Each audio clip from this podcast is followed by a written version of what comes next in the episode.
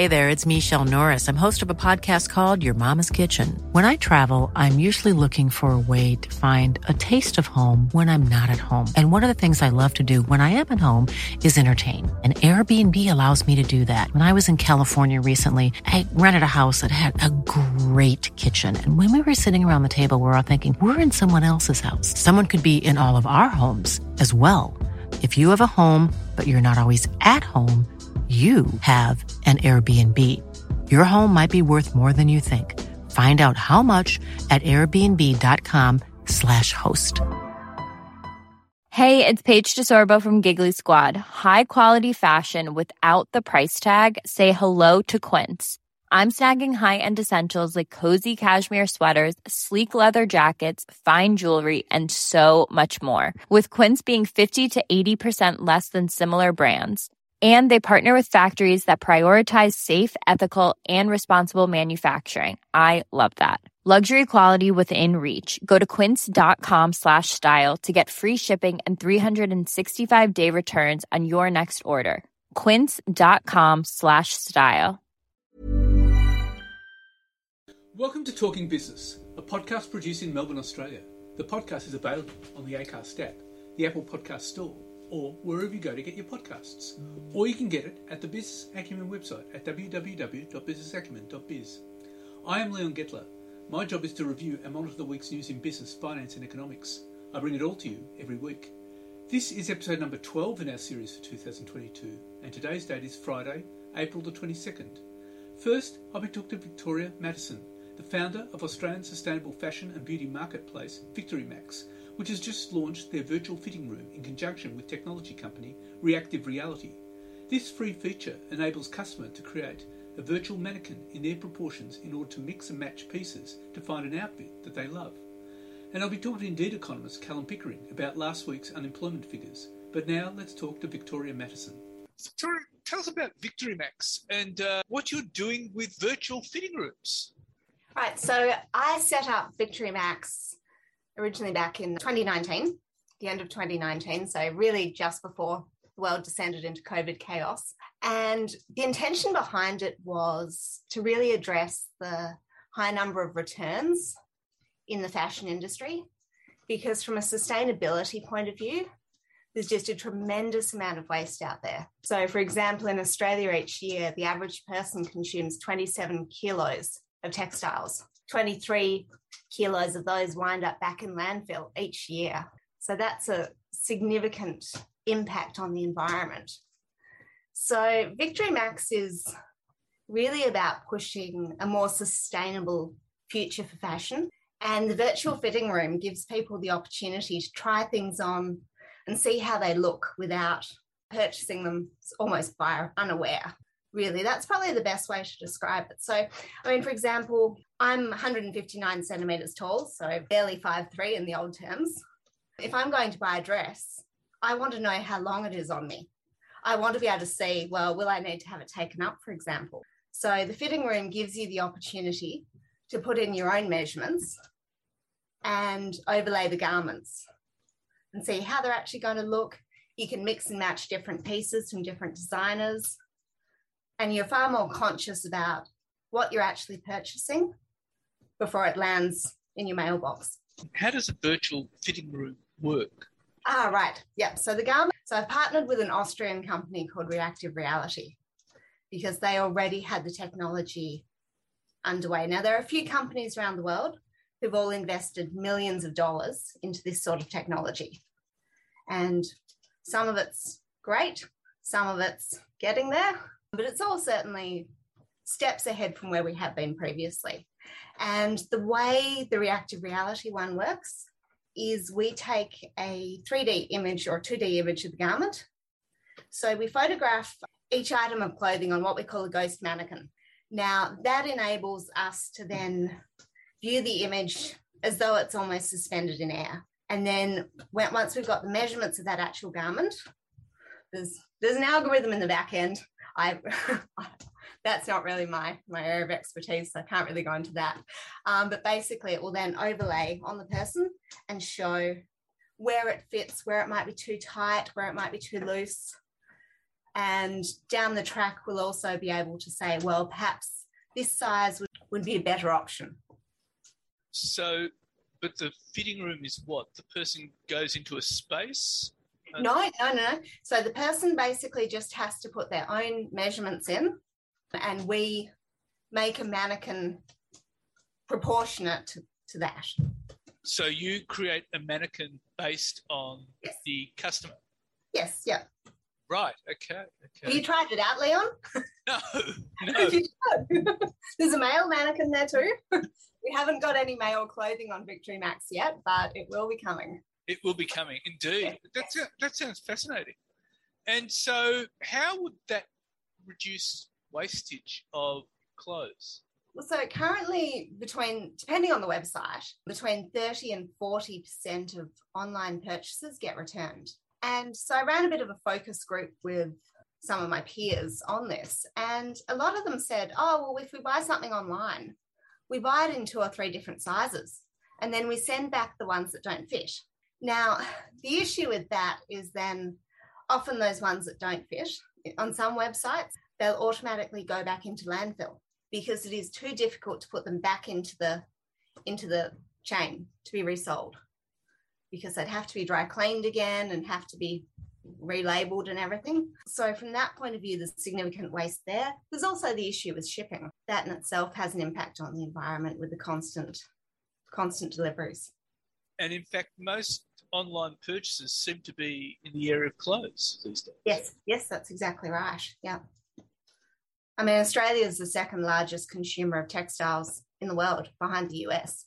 How long has uh, Victory Max been operating this uh, virtual fitting rooms? for? Um, so the virtual fitting room's actually only been live for well, the past two and a bit weeks.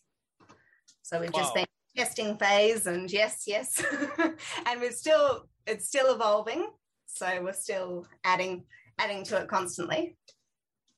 And how are customers taking to it? Um, they're very much in favour of the idea, but the funny thing is, it's actually a lot of my male friends are like, when when can we use it? When can we use it? Hurry up and get some Australian suppliers on board for us because we want to try it out too. We don't want to go into a store. So that's been interesting. But no, they're they're liking the ease of it. I mean, it takes all of oh, probably less than a minute to set up a profile, and then it just gets saved on your own browser. So Right, and all, all the person has to do is put in their own their own measurements. Yeah. their own yeah. measurements, Yes. Yeah. and so it's taken off quite well. Yes. Yes. Yeah. We certainly had some positive feedback for it. So yeah, we're we're very excited about what comes next, though. Right, okay, and uh, you're you're focusing on Australian designers and brands. Yes, yes. Now, the majority of them are actually made in Australia as well, because that ties in with our focus on increased sustainability um, and, and ethical production, because that's that's absolutely critical. We don't want anything that comes from from a sweatshop overseas that where we're not sure how the labour's been treated, where we're not sure that people are getting their workplace entitlements. Right, okay, So we're very conscious of that as well. okay. Mean, that's that's quite striking. So, so you're doing that, and um, so what are the fashion brands on your platform? Uh, so we've got Lunar and Sun, and that's um, run by a lady called Tashani McManus out of Brisbane. And we've got um, Styly Swimwear. That's actually the one that's manufactured overseas. That's made in a family run factory in Brazil. And that's beautiful swimwear, some really incredible pieces there. So, very excited to have them on board. Uh, we've got Fitbird, which is more of an athletic leisure wear sort of clothing actually that we were all wearing during lockdown when working from home. and she's based out of Perth. And we've got a Stara collection, which is really beautiful um, resort style wear. And she's based out of Melbourne. And so I'm actually on, I did my first ever reel on Instagram last week wearing outfits from Astara collection. So if you want a good laugh about some really bad, um, bad dance moves on my part, then have a look at that. Okay, okay, okay, okay. That that's quite extraordinary, and and so and it's just you running it. Is that right? It is, yes, yes, that's right, yes. And so you're you're a sole operator. Pretty much. I do have someone for business support, but um, and a marketing agency that I get support with for the graphics. Right. Okay. Yes, for the most part, yes. And uh, I see you do My stuff. own Australian operated. Right. Okay. And I see you do stuff a lot, a lot of stuff on Instagram. yes, yes, Right. Okay. Okay. Okay. And you do that, or you do all that by yourself, of course. yes, yes, I do. Yes, yeah. So, what are your plans? Well, really, it's about expanding it. Um, so scaling up when the time comes. I've already been approached by four people wanting to invest, but for the time being, I I want to grow it myself first and see where I can take it. Uh, if it gets to the point down the track it needs to be scaled up, then yep, then absolutely I'll look at doing what I need to there. Uh, but really, it, now it's about you know, bringing on some more Australian brands. Uh, so after I finish talking to you today, I've got a um, handbag designer who's approached me about coming onto the platform as well. So I'll give her a call and and see whether that's a whether that's a good fit for both of us. And yeah, so so we'll just keep growing and hopefully getting the word out there and making people a bit more conscious about the fashion purchases they make. So, the ultimate goal is to build it so that eventually you'll have additions like handbags and, uh, We've and, already for that, and for that matter, male fashion. Yes, yes. We've already got some jewelry. We've got some beautiful pieces by um, Lily Frey out of Noosa Right. Okay. and Jackie Starr out of Melbourne. And then we've got some beauty products as well. Well, Victoria, that's all fascinating stuff, and thank you very much for your time. Great. Thanks so much, Leon. And now let's talk to Indeed economist Callum Pickering. Callum, last week's unemployment figure has a 3 in front of it. It's 3.95%, although it's been rated as 4%.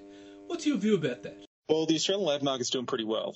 Um, at 3.95%, that's the lowest level in almost half a century. It just got a little bit below the pre-GFC uh, low of 3.98%. So it's a, it's a very strong outcome. The, labour market continues to strengthen from month to month, and the expectation is that we're going to continue to strengthen over the, course of 2022. Forward-looking measures of, labour market conditions, such as job vacancies and, job postings, uh, suggest that the Australian economy is creating a, a lot of jobs, and those jobs need to be filled. And as they are filled, we're going to see employment continue to increase, and more than likely, the unemployment rate continue to decline. Well, uh, yes. Uh, well, they're talking about uh, 3.75% this year. Yeah, that's the expectation from both uh, Treasury via the budget as well as the Reserve Bank of Australia. There is a possibility that those forecasts could potentially be upgraded a little bit. The RBA will update their forecasts in early May. Uh, the, the current unemployment rate is falling at a, at a faster rate than the RBA had initially anticipated. So that'll be interesting to see whether they upgrade those forecasts. Uh, but certainly we're, we're looking at an unemployment rate, you you know, that we haven't seen for, for several generations. So that's a, it's a really strong outcome for the Australian economy. Right. Okay. And uh, what about underemployment? Well, underemployment has improved as well. So it's down to 6.3%, which is the lowest we've seen since the, the GFC started back in, in 2008. It was hovering near the 8% range before the pandemic began. So what's happened during this jobs recovery that we have experienced is that Australians are not only finding jobs, but they're increasingly finding the hours that they're looking for. So we have seen very strong growth in full-time employment over the past year. It's increased by around 400,000 people, uh, which means that the number of people out there who want more hours has declined quite significantly. So it's always important to look at both unemployment and underemployment when we assess labour market conditions. And, and right now, both those measures are heading in the right direction, which means that the Australian economy really is as tight as we have seen um, since at least 2008, but realistically for, for several generations. And with full time employment increasing by 400,000, that's quite impressive.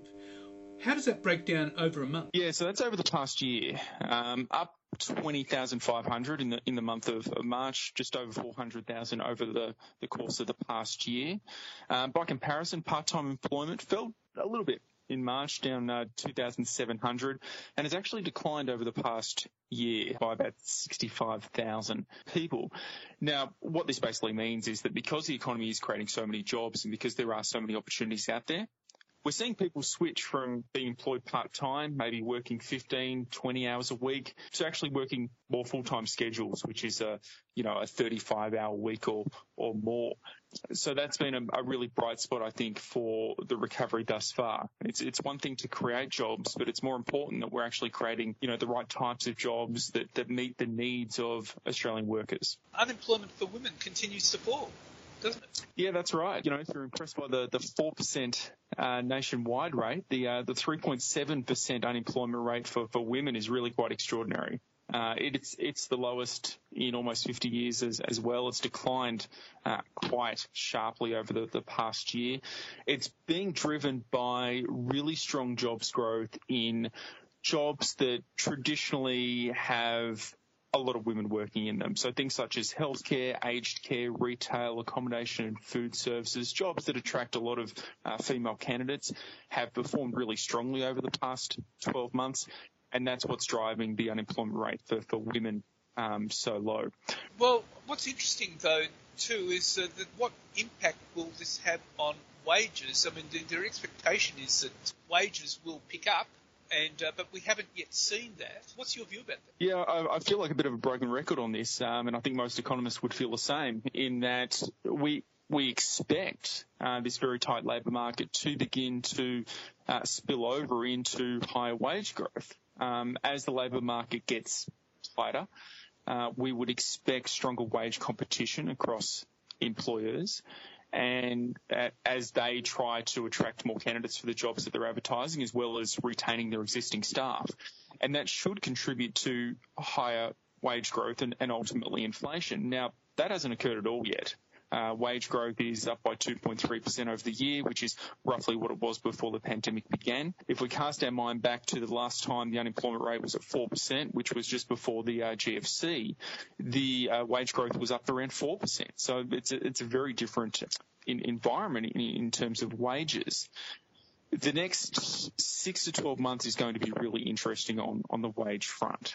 You know, we haven't seen a labour market this tight in, in a long time if that doesn't translate into higher wages, then a lot of economists, a lot of policymakers are going to have to have a, a bit of a rethink about how we think about the economy and, and these labour market and wage dynamics. Like I said, I do anticipate that wage growth will begin to pick up. So this is a question of how high it's going to go. It, it's hard to believe that we can have a labour market this tight with so many jobs available, so many jobs vacant, and that not translating to higher wage growth. Well, related to that is the forces of inflation amongst uh, GDP uh, uh CPI figures coming out soon, and uh, you know what kind of inflation are we expecting? Well, we're expect, expecting inflation to pick up further. Um, what we've seen overseas is very high inflation rates. You know, sixes, seven, seven, eight percent range uh, for, for countries such as the United States. We we don't necessarily anticipate that uh, Australian inflation will get that high, but it, but it's certainly going to head higher than it has been, which is in sort of the three and a half percent range don't be surprised if annual inflation is over 4% when the March figures come out, potentially even as, as high as 5%. And that date is out on the 27th of April, just prior to the May RBA board meeting. So if inflation comes in really hot and we do get a 4 or 5% inflation rate, that could very well be what pushes the Reserve Bank over the line in, in terms of their decision to hike rates. The RBA is expected to, to hike at least several times over the second half of this year, but a really hot inflation figure would potentially bring that forward to, to May. So that'll be one to keep an eye on. Uh, that will come uh, just a few weeks before the election. Yeah, that's right. You know, the federal government would be hoping that the RBA holds off until at least June.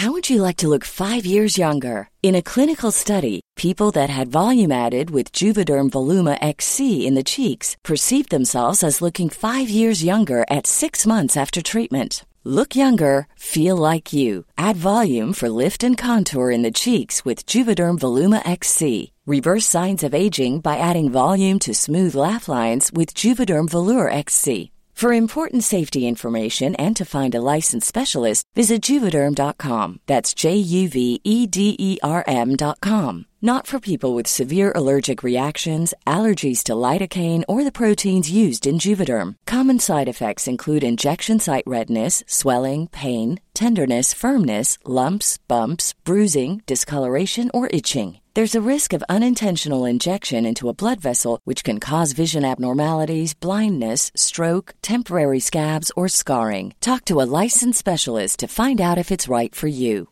Ready to pop the question? The jewelers at BlueNile.com have got sparkle down to a science with beautiful lab grown diamonds worthy of your most brilliant moments. Their lab grown diamonds are independently graded and guaranteed identical to natural diamonds, and they're ready to ship to your door. Go to Bluenile.com and use promo code LISTEN to get $50 off your purchase of $500 or more. That's code LISTEN at Bluenile.com for $50 off. Bluenile.com code LISTEN.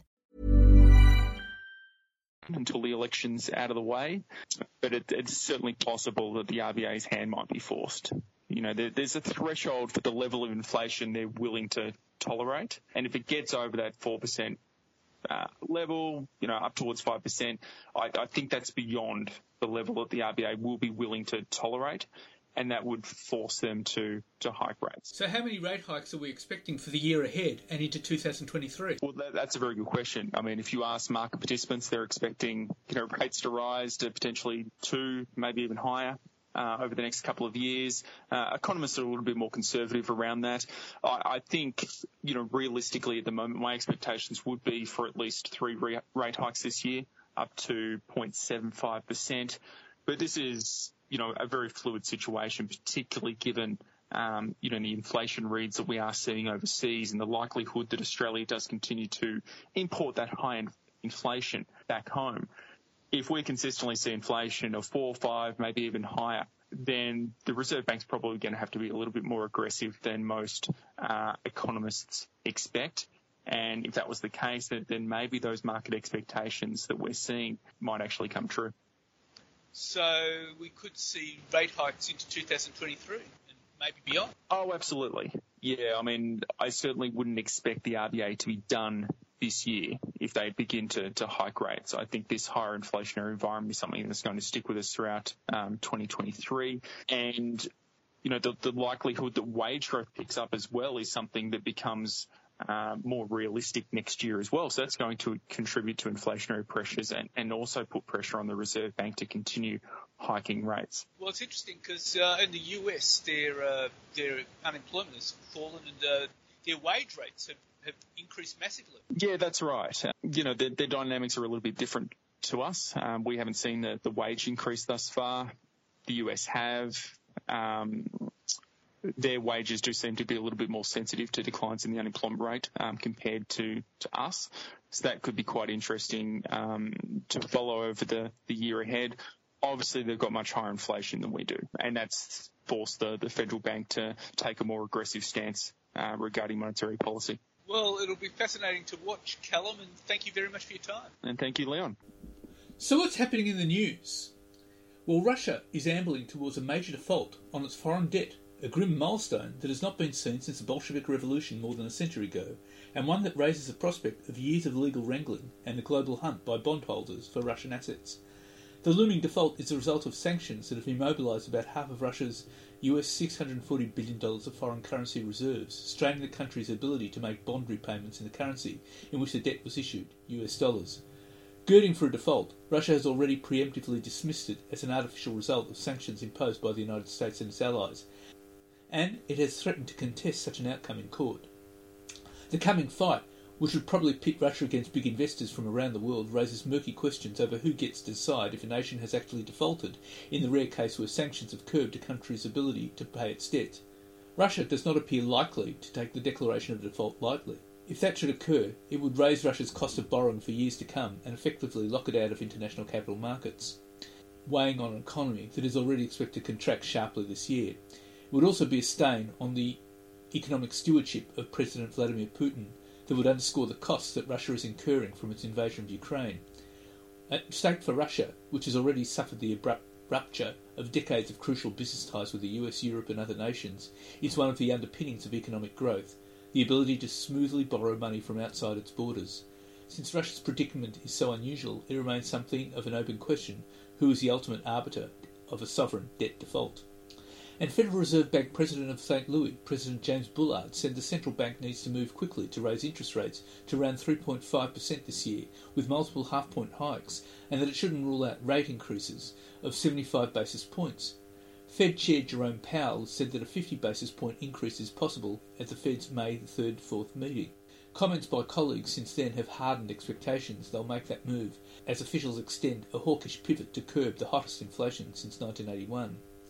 And the International Monetary Fund and World Bank have cut their global growth forecasts because of the war in Ukraine. The IMF warned that Russia's invasion could lead to the fragmentation of the world economy into rival blocs. In a half yearly update, the IMF said prospects had worsened significantly in the past three months, as it reduced for 2022 from 4.4% to 3.6%. The World Bank cut its forecast for global economic expansion this year on Russia's invasion of Ukraine and is planning to mobilise a funding package bigger than the COVID 19 response for nations to deal with various resulting and ongoing crises. The Washington based institution has lowered its estimates for global growth in 2022 to 3.2% from a January prediction of 4.1%.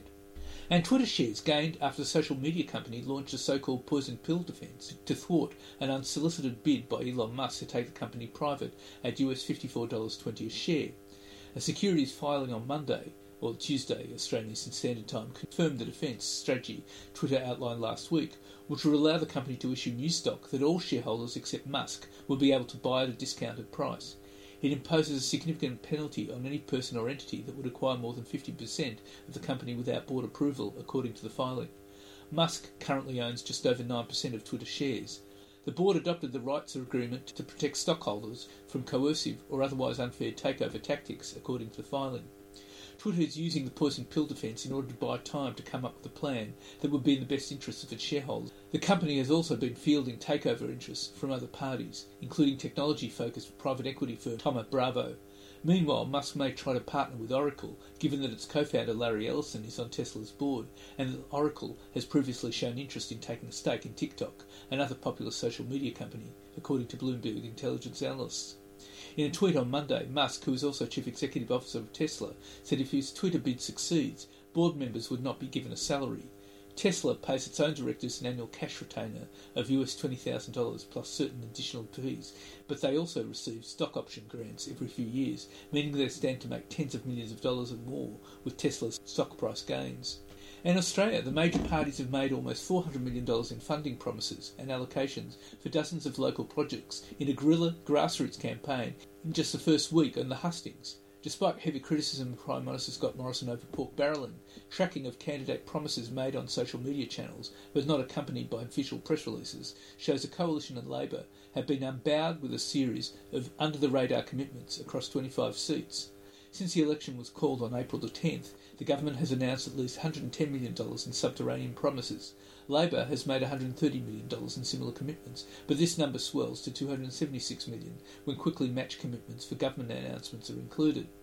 These pledges range from as little as $45,000 to repair a local cenotaph in the Tasmanian seat of Lyons, announced by the PM himself, through to 107.5 million from the opposition, matching a government commitment to bolster Cairns' water supply. In one example, Labor attempted to play spoiler and announced it would spend $40 million to upgrade roads in the key marginal seat of Gilmore, hours after Mr Morrison launched his re-election campaign with the same commitment in the electorate. And the Morrison government will double the fines that can be levied against militant construction unions and individuals, drawing a sharp contrast with Labor's promise to abolish the construction industry watchdog if elected at the May 21st poll. Scott Morrison plans to double the maximum fines courts can impose under the Building Construction Industry Act. The new Maximum fines would be $444,000 for a union and $88,800 for individuals convicted of serious, deliberate, and repeated breaches of the law in the construction industry. Such offences would include freedom of association, unlawful picketing, unlawful industrial action, and coercion. And market economists have strengthened their expectations the Reserve Bank will hike its cash rate in June, following the release of board minutes that conceded higher inflation and wages have brought forward the likely timing for a cut. ANZ Head of Australian Economics David Plank said the case for a rate hike in June rather than May was reinforced by minutes of the bank's April the 5th board meeting. The Reserve Bank says an expected jump in underlying inflation and looming wage pressures have brought forward the likely timing of the first increase in interest rates. In the minutes of the RBA's April 5th board meeting published on Tuesday, the central bank said that for some time the board had been communicating that it wanted to see evidence that inflation is sustainably within the 2 to 3% target range before increasing interest rates. After its board meeting a fortnight ago, the RBA removed the word patient from its statement on the monetary policy decision, marking a key change in the central bank's forward guidance on its 0.1% cash rate. The March quarter consumer price index will be published on April the 27th, with CBA economists expecting the headline inflation rate to rise from December's 3.5% to 4.3%. And aged care workers across the country have voted to take industrial action over acute staff shortages and continuing low rates of pay, and their union says the mood for strike action prior to the election is very strong. The United Workers Union says members of five aged care providers, collectively employing 7,000 workers, have voted overwhelmingly to take industrial action, with three more ballots due in the next week. Workers at major providers Blue Care and Southern Cross Care have joined Anglicare, Hall and Prior and Churches of Christ to endorse industrial action, including strikes, ceasing paperwork, speaking to the media and clients' families, and wearing badges. UWU Aged Care Director Carolyn Smith says the ballot results have weighed clearly in favour of industrial action. Most votes, 90% or above, in support of action. One smaller provider voted 100% in favour. And the nation's major food and grocery manufacturers say they're facing increases in costs of up to 700% since the pandemic began, led by surges in shipping and freight prices, the cost of warehouse space, a sustained shortage of transport pallets, and keeping workplaces COVID safe, and have warned some of that will flow through the price shoppers pay at the checkout. The cost of implementing COVID safety requirements of sourcing ingredients, the global shortage of wooden pallets used to ship finished goods, and skyrocketing freight costs are all playing into food inflation across the supermarket aisle. It comes at a time when inflation is surging across Australia and in many countries overseas, as the cost of everyday items that typically fill a shopping basket rises and squeezes household budgets. Australian Food and Grocery Council Chief Executive Tanya Barden said food and grocery manufacturers were facing rising cost pressures, and many had absorbed these their own businesses. However, these costs would eventually have to be passed on. And uncleared toilet tanks on planes, and no worker immediately on hand to pump out the waste. Broken seats, lost luggage, two hour, three hour, four hour delays. These are not the woes of a budget airline. Rather, this is a situation for customers of Australia's premier airline, Qantas, as people flock back to airports amid a post COVID travel surge on the Easter weekend. Qantas faced severe criticism from its customers after hundreds of thousands of Australians arrived at airports around the country only to face significant delays, cancelled flights, and a type of disorganisation that is usually associated with unforeseen weather or political events, not the Easter holidays. Qantas was even forced to send SMS messages to its pilots in fear they would not be able to staff three international flights. Qantas CEO Alan Joyce defended the delays, saying it was because of staff shortages due to COVID and customers not being match fit for travel. And the Labor Party has spent nearly 45% more than the coalition on advertising on Facebook and Instagram, as the opposition seeks to avoid a repeat of a 2019 election, when its defeat was partly blamed on a failure to use digital advertising to speak to voters directly. Labor has accounted for 50.4% or $278,000 of political ad spend on Facebook and Instagram, compared with the coalition's 27.94% or 156,000 according to data drawn from Meta's ad library. The library contains data on spending on Meta's social media platforms, Facebook and Instagram, and was analysed by the University of Queensland. Since the budget was handed down on March 29, Labor has on average spent $14,631 a day on advertising on Facebook and Instagram, compared with the Coalition's $8,210 a day. Independents are spending an average of $2,740 a day on Facebook and Instagram, while the Greens are spending an average of $1,123 a day, and the United Australia Party is spending $861 on average a day. University of Queensland Political Science Senior Lecturer Glenn Kefford said Labor's high spend on Facebook and Instagram came out of its internal review into why it lost the 2019 election. This pointed to the party's digital campaign as lacking, noting it had been used to amplify the content of other aspects of the campaign rather than speaking to voters directly.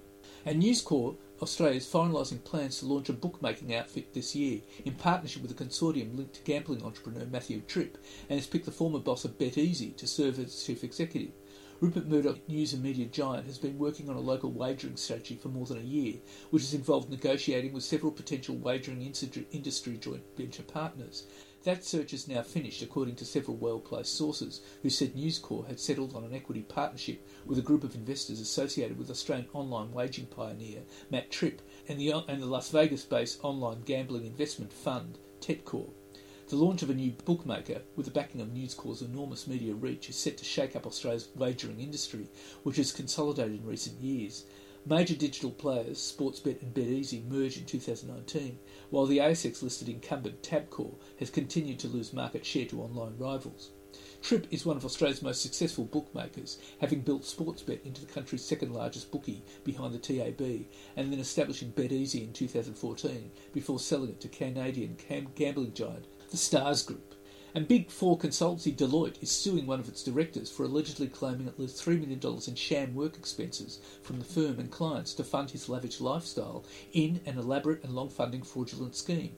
According to documents filed with the federal court, former restructuring director Paul Quill made thousands of fraudulent expense claims from 2016 to 2022 to buy at least 100 artworks and sculptures, designer furniture, luxury clothes and watches, and a hot tub.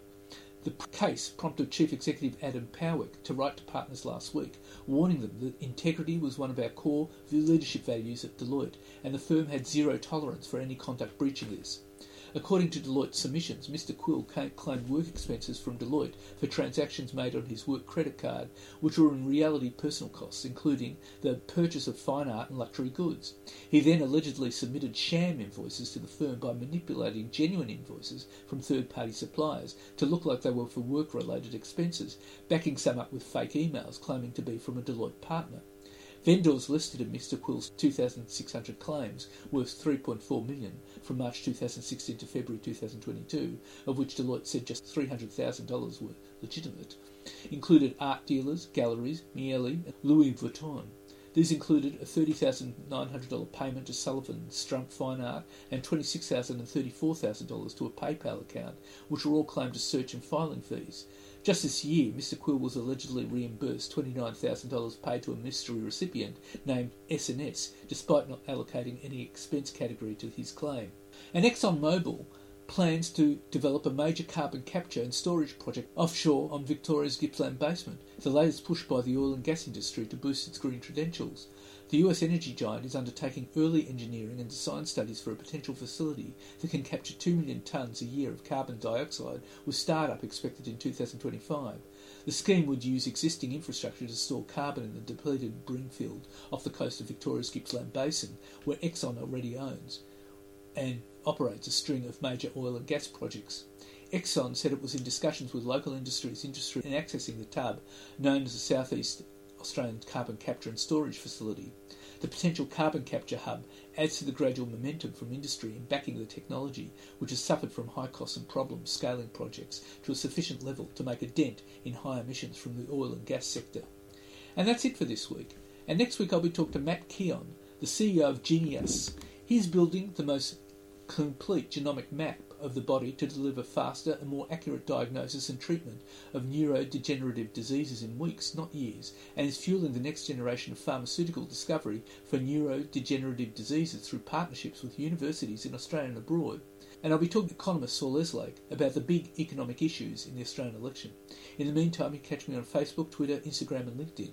And if you want, leave a comment. Wishing you all a safe and healthy week, and looking forward to bringing you Talking Business next week.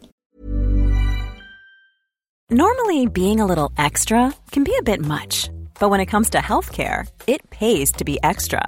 And United Healthcare makes it easy with Health Protector Guard fixed indemnity insurance plans. Underwritten by Golden Rule Insurance Company, they supplement your primary plan, helping you manage out of pocket costs without the usual requirements and restrictions like deductibles and enrollment periods. So when it comes to covering your medical bills, you can feel good about being a little extra. Visit uhone.com to find the Health Protector Guard plan for you. Hey, it's Paige DeSorbo from Giggly Squad. High quality fashion without the price tag. Say hello to Quince. I'm snagging high-end essentials like cozy cashmere sweaters, sleek leather jackets, fine jewelry, and so much more. With Quince being 50 to 80% less than similar brands. And they partner with factories that prioritize safe, ethical, and responsible manufacturing. I love that. Luxury quality within reach. Go to quince.com slash style to get free shipping and 365 day returns on your next order. quince.com slash style.